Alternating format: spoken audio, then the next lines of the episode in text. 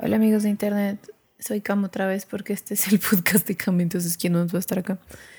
Y hace mucho, mucho no grababa, hace como dos meses creo que salió el último episodio porque me cuesta mucho meter esto en mi rutina, no, no me fluye, pero como siempre digo, quiero seguir haciéndolo, aunque no es muy constante.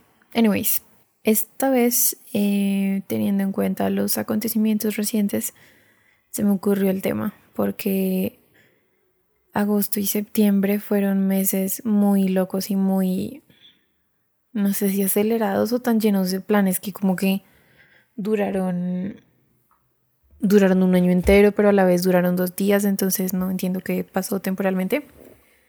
Y por eso, relacionado con los eventos, el tema de este episodio son conciertos. Uh. Además de los conciertos a los que fui yo en persona de verdad, también pasó que hace, creo que casi un mes, hace casi un mes anunciaron que mi grupo favorito de K-Pop, Twice, tiene fechas en Latinoamérica y em, pues no vienen a Colombia, van a estar en México y en Brasil. Y conseguir entradas es horrible porque son unos sistemas de preventas a los que no es tan fácil acceder. Y de todas formas entran miles de personas a comprar una entrada. Ticketmaster es una página que deja estrés postraumático. Entonces estuve muy ansiosa todo el mes pensando en qué iba a pasar con ese concierto. Y tuve mucha suerte pude conseguir entrada para las dos fechas de México. Uh, no sé ni dónde es la entrada.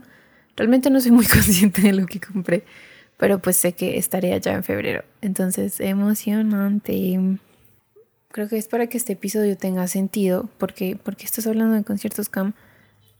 Voy a empezar contando mi historia con los conciertos, porque si no, este mes no habría sido lo que fue. Estos casi dos meses, no sé. Mi historia con los conciertos es curiosa, porque yo estaba convencida de que no me iban a gustar. Cuando tenía como 7 u 8 años, mis papás de regalo de cumpleaños me dieron la entrada para el concierto de Shakira. Obviamente ellos me llevaron, no es que me dieron una entrada.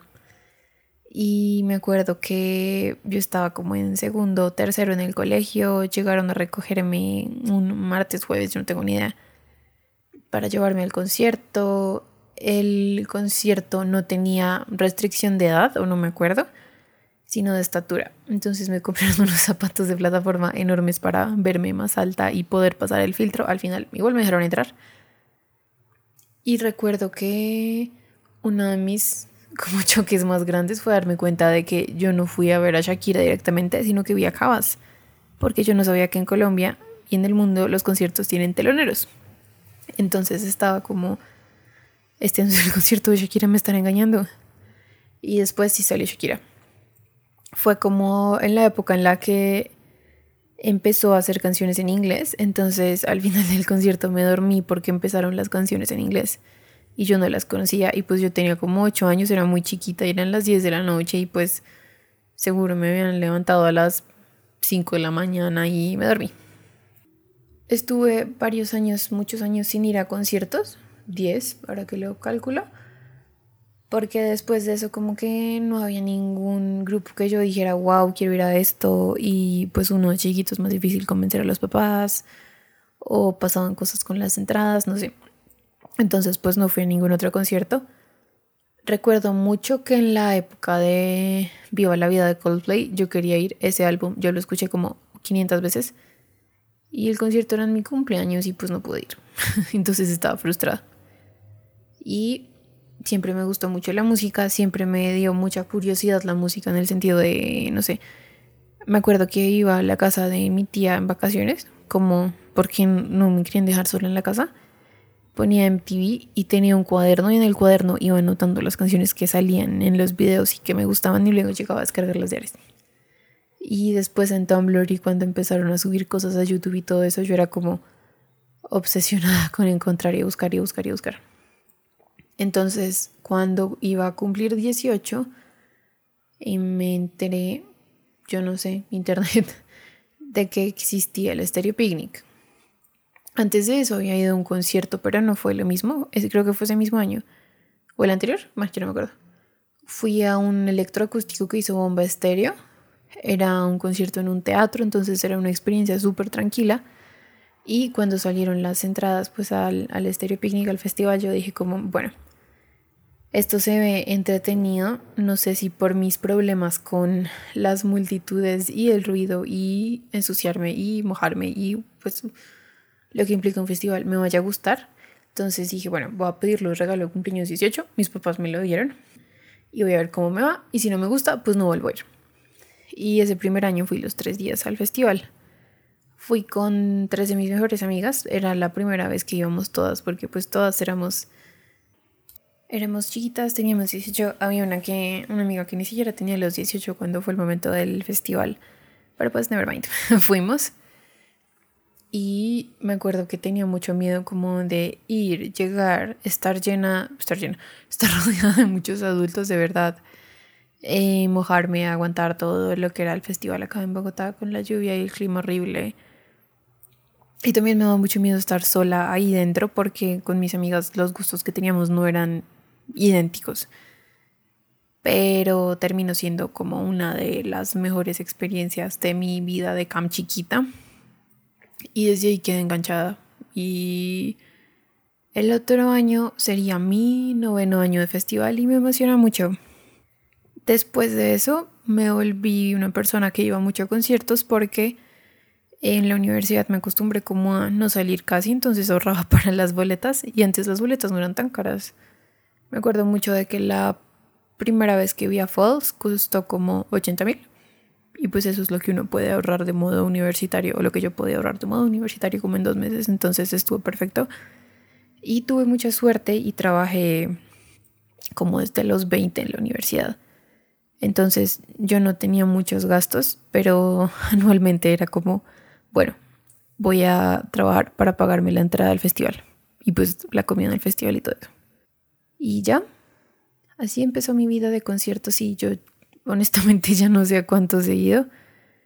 Y después de la pandemia yo estaba toda nerviosa porque pensaba como, em, pues han cambiado muchas cosas, muchas personas se fueron, mis amigas ya no están, ¿con quién voy a ir a conciertos? ¿Qué voy a hacer con mi vida?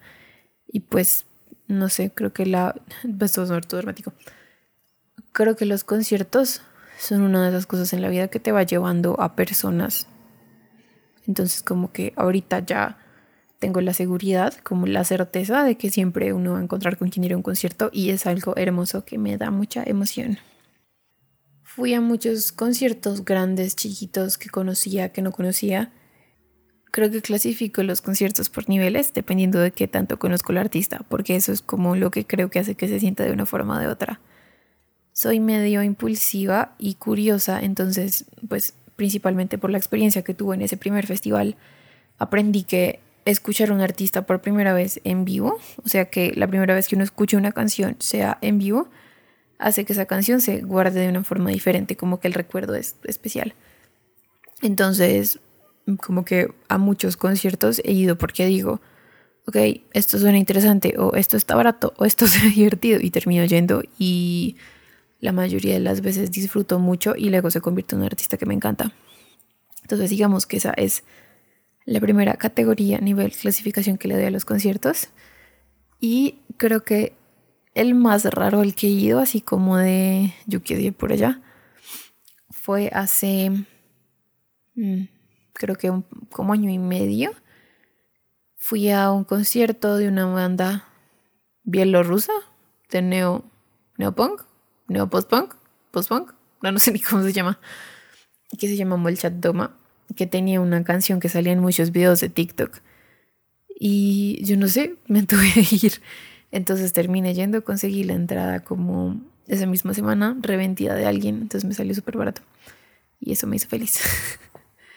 y es uno de los conciertos que más he disfrutado porque yo estaba, pues primero yo no le podía poner atención a la letra porque obviamente yo no sé ruso. Y segundo, no fui con nadie que conociera. Entonces fue como, estoy en mi propio mundito, estoy en mi propio espacio. Y fue muy divertido y después metí varias canciones a una playlist que tengo que se llama Quiero ser vampiro. Porque la música post-punk, neo-punk, como se llame, bielorrusa, es bastante vampírica. En esta categoría también me dio entre Rosalía. Yo me obsesioné con Rosalía cuando apenas empezó mm, con el mal querer y malamente. Y después dejé de escucharla, no porque no quisiera, sino porque yo no soy buena estando actualizada en los artistas. Yo salto de aquí para allá como una loca. Entonces cuando compré la entrada al concierto fue como, bueno, vamos, eh, me gusta mucho malamente. Y en el concierto me di cuenta de que solo canto malamente. No había ninguna otra de álbum que yo conocía pero me gustó muchísimo y después me volví como obsesiva de Rosalía y después no la pude volver a ver en el Stereo Picnic porque estaba viendo otra cosa, pero ahorita es como te amo Rosalía, me encanta Rosalía y tengo un recuerdo muy bonito y es que ella hace como un como un cover, no sé si decirle cover porque creo que ni siquiera es la canción completa de Blinding Lights de The Weeknd. Y para mí en ese momento como que sentí esta es la mejor versión que puede existir en el mundo de Blinding Lights. Y para mí Blinding Lights ya no es de The Weeknd, que además es una persona horrible. Para mí Blinding Lights es de Rosalía. Después está la categoría en la que creo que están la mayoría de conciertos a los que voy y son los artistas que uno medio conoce. Entonces el más reciente fue Natalia Lafourcade. Yo la escuchaba mucho cuando ella hacía canciones como chistosas, como antes de que se fuera por toda esta onda muy mexicana tradicional. No sé si lo estoy diciendo bien. Y cuando lo anunciaron muchas amigas querían ir, entonces la decisión fue más que todo porque muchas personas iban, entonces pensé, esto no me había pasado nunca, quiero ir. Y fue un show espectacular, lo disfruté muchísimo y lo repetiría muchas veces. Y no me acuerdo con qué más grupos me ha pasado, creo que con todos. Porque, bueno, esto va a sonar medio estúpido, pero un grupo nuevo siempre es un grupo desconocido. Un grupo que uno medio conoce siempre es un grupo desconocido. Y la segunda vez que lo ve uno ya los conoce más, entonces la experiencia es diferente. Y cuando lo sigue escuchando la experiencia es diferente. Entonces, no sé, como que colecciono colecciono veces que he escuchado la misma canción en vivo porque sé que cada vez se va a sentir diferente y cada vez tiene como un recuerdo diferente vinculado. De pronto lo que acabo de decir no tiene ningún sentido, pero bueno. Y la tercera categoría son los conciertos que uno conoce mucho, mucho, mucho. Yo escucho mucha música, pero como en, en Ares uno descargaba de a canción, o al menos yo descargaba de a canción no me acostumbré a conocer como toda la discografía de un grupo, sino canciones sueltitas. Y así soy. Después empecé a hacer YouTube Music, después Spotify y saltaba de canción en canción. Entonces generalmente no conozco álbumes completos o como la era completa de casi ningún grupo. Entonces cuando los conozco es como, wow. y eso me ha pasado creo que con muy poquitos grupos. La que se me viene a la mente ahorita que conozco mucho es Caliuchis, porque yo a ella la conocí cuando estaba haciendo Tyrant. Y después, yo no sé por qué extraña razón, em, me como que me enganché mucho con telepatía y luego con todo el álbum en el que está telepatía. Y lo escuché y lo escuché y lo escuché y lo escuché. El año pasado fui del top 2% de oyentes de Caliuchis. Caliuchis, si alguna vez escuchas esto, I love you seguramente no lo va a escuchar. Entonces cuando lo vi este año me sabía todo y fue muy divertido. Como que yo, estaba no tan cerca y no es que sea muy alta. Entonces fue como, Caliuchis obviamente no me está viendo, pero yo sentía que yo estaba ahí con Caliuchis. Entonces fue divertido. También me pasó con Sophie Tucker, que los he visto tres veces, entonces ya es como, pues a la segunda yo ya tenía que conocer muchas canciones. Con Jungle me pasa algo chistoso porque yo jamás escucho Jungle, o sea, voluntariamente nunca los pongo. Pero también los he visto tres veces y cuando los escucho siento como que estoy dándole replay a un momento que ya viví y siempre lo disfruto. Entonces es, es curioso. Y el grupo del que oficialmente más canciones he conocido eh, en un concierto es My Chemical Romance. Y pues tenía que haberlo hecho porque si no, porque hice ese viaje loco. Pude ver a My Chemical Romance el año pasado. De hecho, hace un año y 15 días. Estaba viéndome, 14 días. Estaba viendo My Chemical Romance. De forma medio impulsiva, medio en plan, trabajo, me lo merezco. Compré entradas para ver a My Chemical Romance en Nueva York y fui. Y es. Creo que me pasa eso que mencionaban en TikTok las Swifties. De que el impacto del concierto es tanto que se les olvida la mitad. Eso me pasa con My Chemical Romance. Pero estoy segura de que estuve presente en ese momento, como 100% presente, conectada al presente.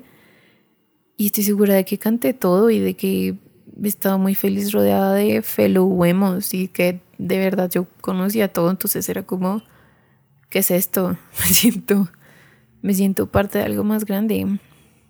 Creo, sé, siento, estoy segura de que sigo yendo a conciertos por algo que descubrí este año ¿sí fue este año? Sí, este año, en enero.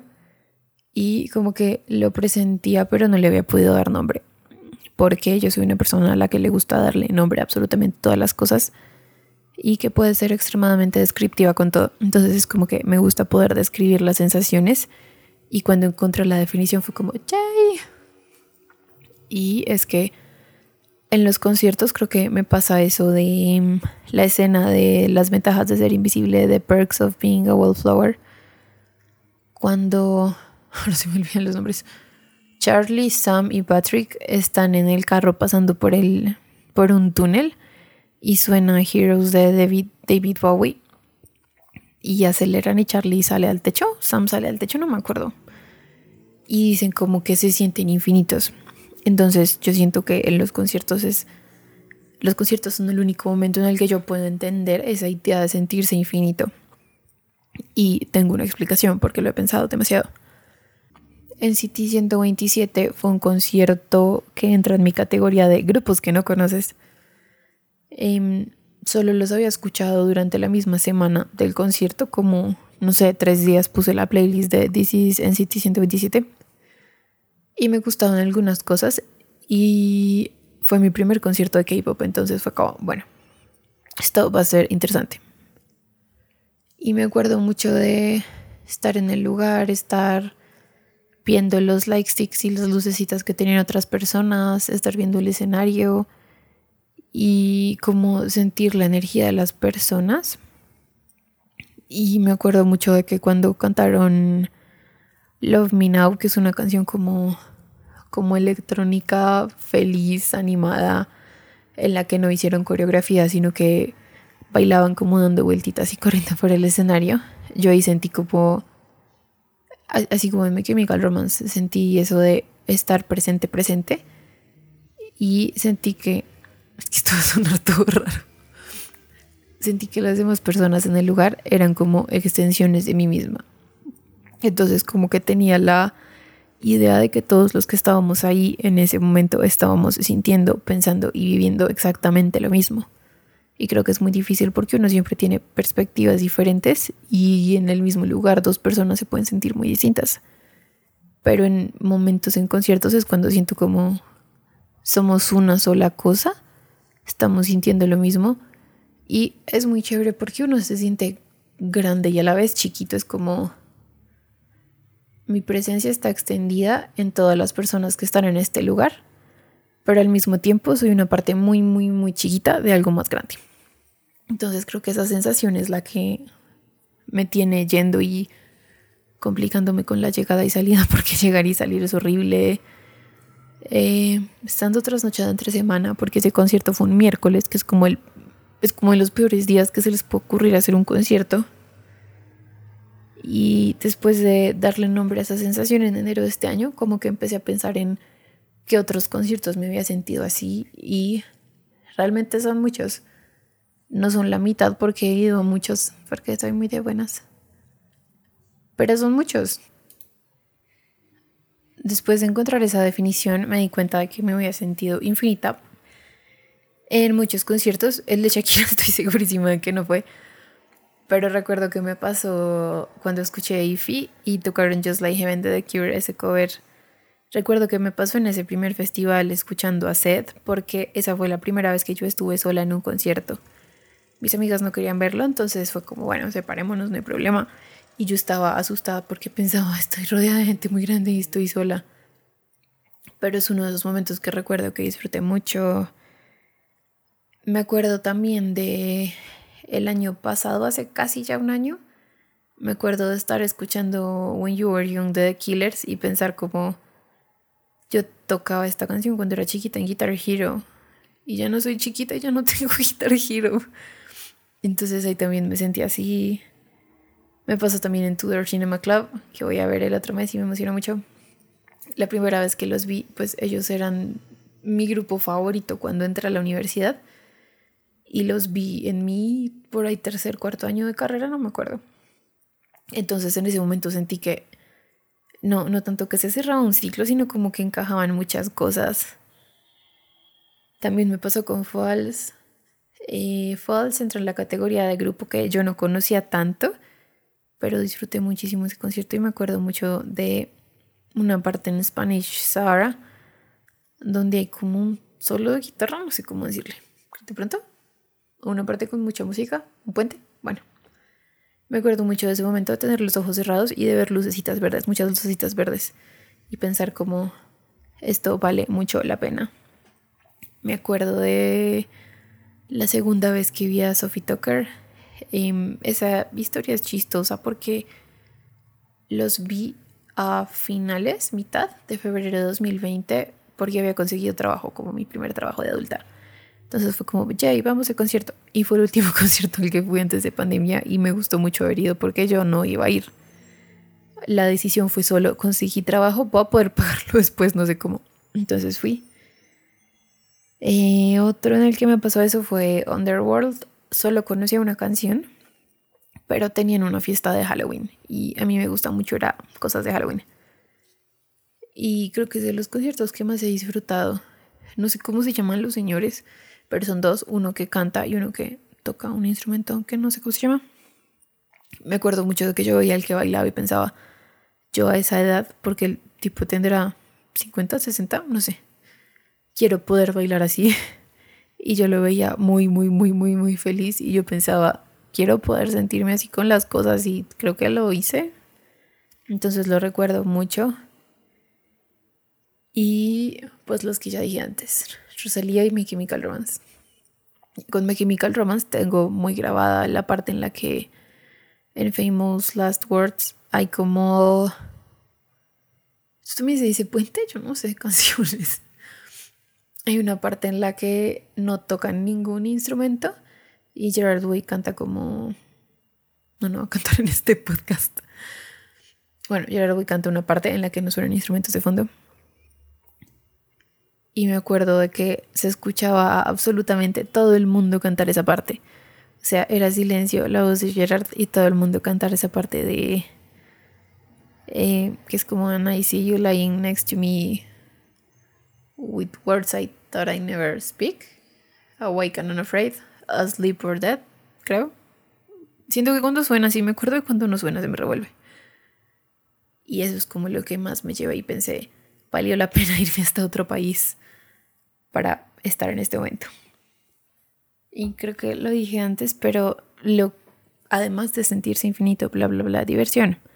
Lo que más me gustado de los conciertos que puedo entender ahora en presente, porque antes no me daba cuenta, es la forma en la que uno hace amigos y conoce otras personas sin que sea difícil. Soy muy, muy, muy introvertida y creo que no soy tímida, y cuando quiero hablo mucho y tengo muchas cosas que decir, pero siento que los espacios no son los correctos muchas veces. Entonces, en, no sé, en espacios de trabajo siempre me sentí como, aquí voy a parecer un extraterrestre, de hecho era así. En muchos entornos de oficina no me fue bien. Pero cuando el tema son conciertos y cuando lo de música con otras personas y cuando terminamos diciendo, está bien, vamos a un concierto, como que la forma en la que eso quita muchas barreras para hablar con la gente es, es impresionante. Entonces siento que los conciertos también me han hecho la vida más fácil. Económicamente no, pero sí me gusta mucho saber que uno se puede acercar a otra persona solo así, como que me quita un peso de encima. Y lo que decía antes, a mí me daba mucho miedo después de pandemia, pues porque muchas cosas cambiaron. Y estar sin mi grupo de conciertos. Y luego me di cuenta de que los grupos de conciertos son lo que más sale por todas partes. Entonces es como, wow, es algo que tiene esos momentos de me siento infinito y me, me siento conectada con un montón de desconocidos. Pero en una escala más chiquita también es como, wow, estoy conectada con personas de cerca. Y no sé, todo eso me parece muy chévere. Me parece que es algo que no todas las, que no cualquier cosa logra. O sea, las caminatas son divertidas, pero un aficionado de las caminatas se siente así, no lo sé. Y ahora siento que debería cerrar con una canción, pero no sé cuál. Los episodios anteriores los terminaba leyendo frases de libros y en este de pronto no tiene sentido, pero creo que lo voy a terminar leyendo la frase, unas frases de una canción porque no hay ningún libro que me cuadre en este momento. Y es una de esas canciones que me gustan mucho, pero casi nunca escucho porque siento que me da miedo quemarla no sé. Y es Milk and Black Spiders The Falls. No me acuerdo si la escuché en vivo, es muy raro, pero sé que es mi canción favorita de Falls. Y creo que dice muchas veces lo mismo. I know you're still with me, you're my compass and my sea, and I know you're still with me, you're my compass and my sea. And I hope you can hear me all those million miles away, you say. Cause I love you dearly, all those billion miles away. Y con esto termina este episodio. Uh, gracias, siete fans, si siguen escuchando esto. Esto es muy divertido de hacer. Entonces, hasta el próximo episodio y Supongo que estaré reportando mi próximo concierto porque yo siempre reporto todo. Bye friends.